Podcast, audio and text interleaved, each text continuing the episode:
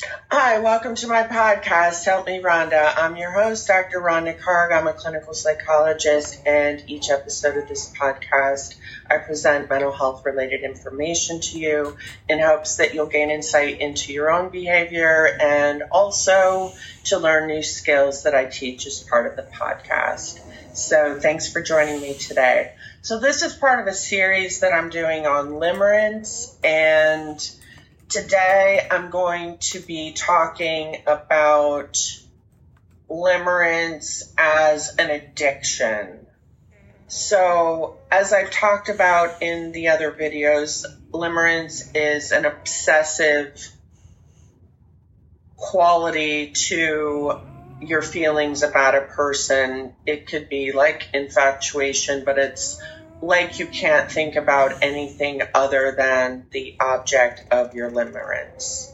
And in reality, the object of your limerence is not a real person. It's kind of a fantasy of a person and a fantasy about the feelings that they have about you. It's not based in reality. And oftentimes it's based on this underlying need for love and connection and affection, which is true for all of us, but it's stronger for those of us who felt like they didn't have it when they were growing up.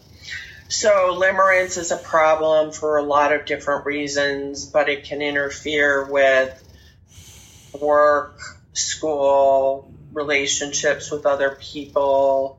Uh, you can neglect your health. You will. You can neglect your um, your physical or mental health. You can neglect uh, your self care because this other person, this other, this limerent object becomes the central focus of your life. That sounds like addiction, right? That's what happens if somebody is addicted. Everything else kind of falls away, is not really enjoyable, not really important the person that is their limerent object becomes the central focus in their life, just like a drug addict, the drug becomes the central focus of their life, and they stop doing other things that they used to enjoy, and and it leads to problems with work and school and relationships and other things like that. So limerence can definitely have an addictive outcome to it. Okay. So addiction happens when there is also a release of dopamine. And when it comes to connections with other people, there's also the release of oxytocin. And so that can be involved as well when you're in that state of infatuation or limerence with someone, you're getting lots and lots of dopamine because again, this person is perfect. They're amazing. They're incredible. You're, you know, like the term says, like you're tripping, you know, you're, you're future tripping. You're thinking about your future together with this person and you feel like finally I met the person who is going to complete me. It's that kind of feeling that is short term. It has to be. Think about it from uh, a biological or evolutionary standpoint. If we, if if limerence or infatuation lasted long term, we would not hunt and gather. We would not take care of each other. A lot of stuff would be going wrong because we're obsessing about this person, right? So we develop a tolerance, just like you develop a tolerance to a drug, you also can develop tolerance to the limerent object in the sense that you need more and more in order to get the same reaction. Uh, people that develop tolerance to drugs maybe or alcohol. They may start off needing to have two beers in order to catch a buzz, but over time they might need six beers to catch a buzz. And the same is true of limerence and infatuation is that you just want more and more and more. And over time, this can become like an addiction in the sense that you're not getting, you're neglecting things, you're neglecting your health, your self care, your relationships, your health, you're neglecting a lot of things because you just don't care about anything else. It can become like that. Okay, so knowing that it can't last, knowing that eventually this fantasy that you have about this person is going to come crashing down.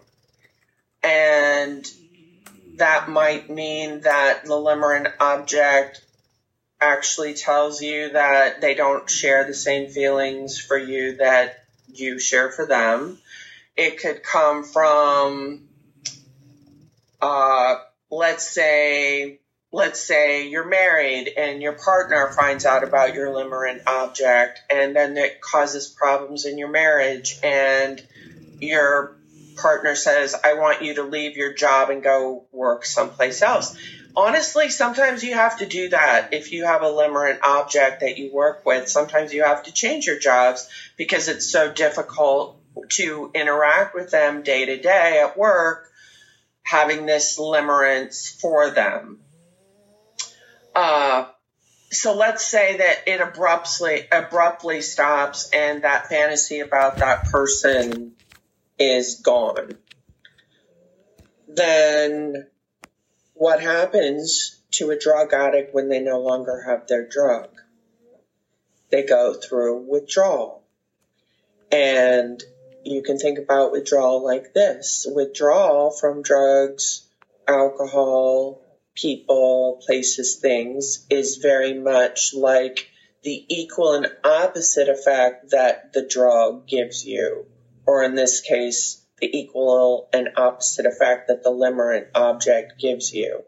If your limerent object gives you a, this feeling of elation if they text you, or if you see them, you get this excitement and you get this dopamine rush and you feel uh, you feel energetic you have a mood swing.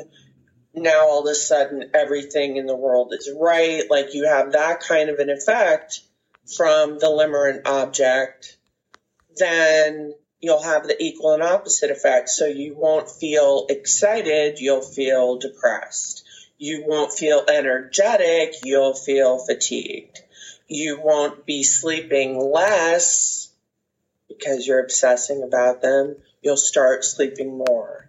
Okay? It's the equal and opposite effect. But guess what? The good news is if you do what I call a 30 day detox, your sanity will be restored. So, how do you do that? So, you refrain from or abstain from any thoughts about the limerent object? When you start thinking about the limerent object, you're going to quickly stop. Some people see a stop sign or hear the word stop. I clap my hands together and then redirect your mind to something else. Remember, the redirecting is the most important part. You need to give your mind something else to think about. You can't just say, stop thinking about the limerent object. You can't.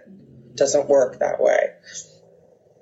It works by stopping and then redirecting. So my redirect is always, what do I need to get done? And then go and do that thing. And then when I'm done doing that thing, then I go do something else. Okay. So that's my go to for distraction. But it is going to be important for you to have something else that you focus your mind on. Okay. So if you go 30 days without thinking about the limerent object or talking about them, doing research about them on the internet, looking at pictures of them, reading over old texts or emails, no, none of that. Literally, as soon as you start thinking about them, you stop and redirect your mind to something else, okay? if you do that for 30 days, your sanity will be restored and you will not feel that same level of obsession about this person anymore. You will feel like you have control over your mind again. You will feel like you have control over your behavior again. It'll give you a great sense of mastery and accomplishment if you go 30 days. But it's like a detox period. And that's why I think, you know, substance abuse uh, places, you know, they have a 28 day stay and and I think that's also based on the same principle is that after about 28, 30 days, the cravings become much more manageable and you have a modicum, you feel that you have a modicum of control over not using, okay? And in the case of limerence, not engaging in that sort of obsessive thinking about them anymore. You're able to sit down and look at the qualities about them that are not perfect, that you ignored because you had this deep need to connect with people. And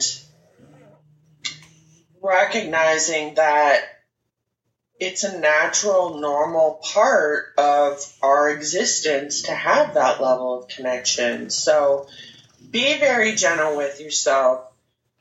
Try not to look back on the past and have a lot of regret about how much time or other problems or other issues that came up as a result of your limerence. That's not helpful what you need to do is recognize that right here, right now, you have decided that you're going to do something different. You're committed to it. It's important to let other people know about what you're doing as a way to give you accountability and to help you in case you go into another limerent state, you can explain to them what that is and how they'll know and what they can do to best love you when you're in a limerent state. Because there's ways to handle it that that are both appropriate and inappropriate. I mean, imagine if somebody is very confrontational with you about your substance use uh, chances are you might get very defensive about it. So, same thing with limerence. You don't want to be confrontational and aggressive with them about it. You know, the whole tough love thing um, probably isn't going to work. But people that will gently point out, I'm wondering if this is a time that you're experiencing limerence. Is that true? What do you think? and that you can gently point it out to people because people that are in a limerent state aren't always aware of it. And so, as a good friend to them, you could gently point out the discrepancies between what they're saying and what's reality. Uh, you know, so the aftercare piece of it is important. Being surrounded by people that know what you're doing, uh, connecting with other people that are in the same boat as you in terms of their working on their limerence. There are communities on the internet for people that are recovering from limerence. Um, you can look into Sex and Love Addiction Anonymous. That's one 12 step group that that some people with limerent tendency has has found can be effective. Uh, but there's also books on limerence and other things that you can do to learn about the causes and what you can do about limerence. But I've discussed several in today's uh, episode, and I've ex- described some in some of my other episodes, so I'll hope that you'll tune into those as well. Thanks so much for your support. Thanks for tuning in today. I hope that you enjoy the rest of your day.